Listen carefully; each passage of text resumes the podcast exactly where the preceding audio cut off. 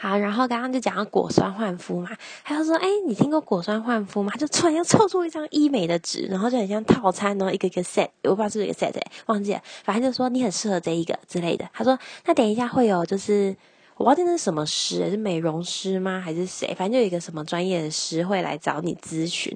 我想说啊，什么？这我以为那就是皮肤科嘛。我想说，所以是等下拿药的时候，嗯，药剂师会跟我讲一下嘛？什么？想随便，我就想说想出去等，然后出去不是就坐在那边等药吗？突然间就有一个女生，然后她就开始叫。我叫某某某嘛，还在说某某某小姐，某某某小姐。我想说啊，什么？就他真的是站在人群中在找我哎。然后我说，嗯嗯，我是我适量。然后他就把我带到三楼，反正把我带到一个就是神秘的楼梯，然后走走走走走到三楼，然后那边就反正一看就知道就是医美，医美变变医美了。然后。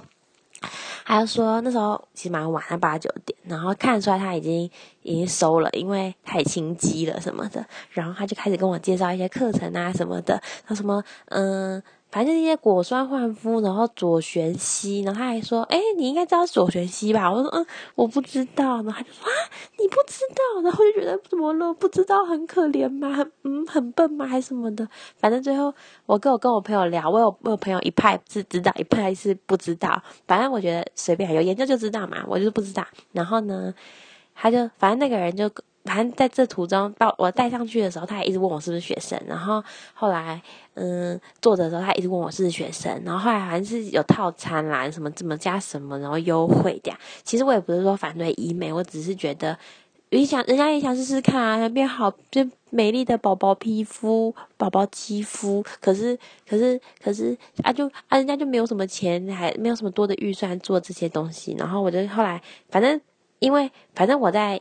好，反正我很常被这样问这些东西啊，好难讲哦。好，就是，反正就是我当下心情，我没有拒绝医美，但是我要拒绝他，因为我觉得我目前不适合。然后呢？结果我就很尴尬，不知道该跟他讲什么，因为他就一直跟我说：“所以你现在是有兴趣吗？你要吗？”这样，然后他说：“嗯，还是我回家跟我爸爸妈妈讨论可能。”然后我想说，他可能还会觉得我很奇怪，这么大怎么还要跟爸爸妈妈讨论什么之类的？反正不知道他怎么拒绝，就把爸爸妈妈推出来。然后呢，就反正好不容易逃脱，跑走，勇奔的回家，他觉得很可怕。然后反正后来好，就差不多先这样。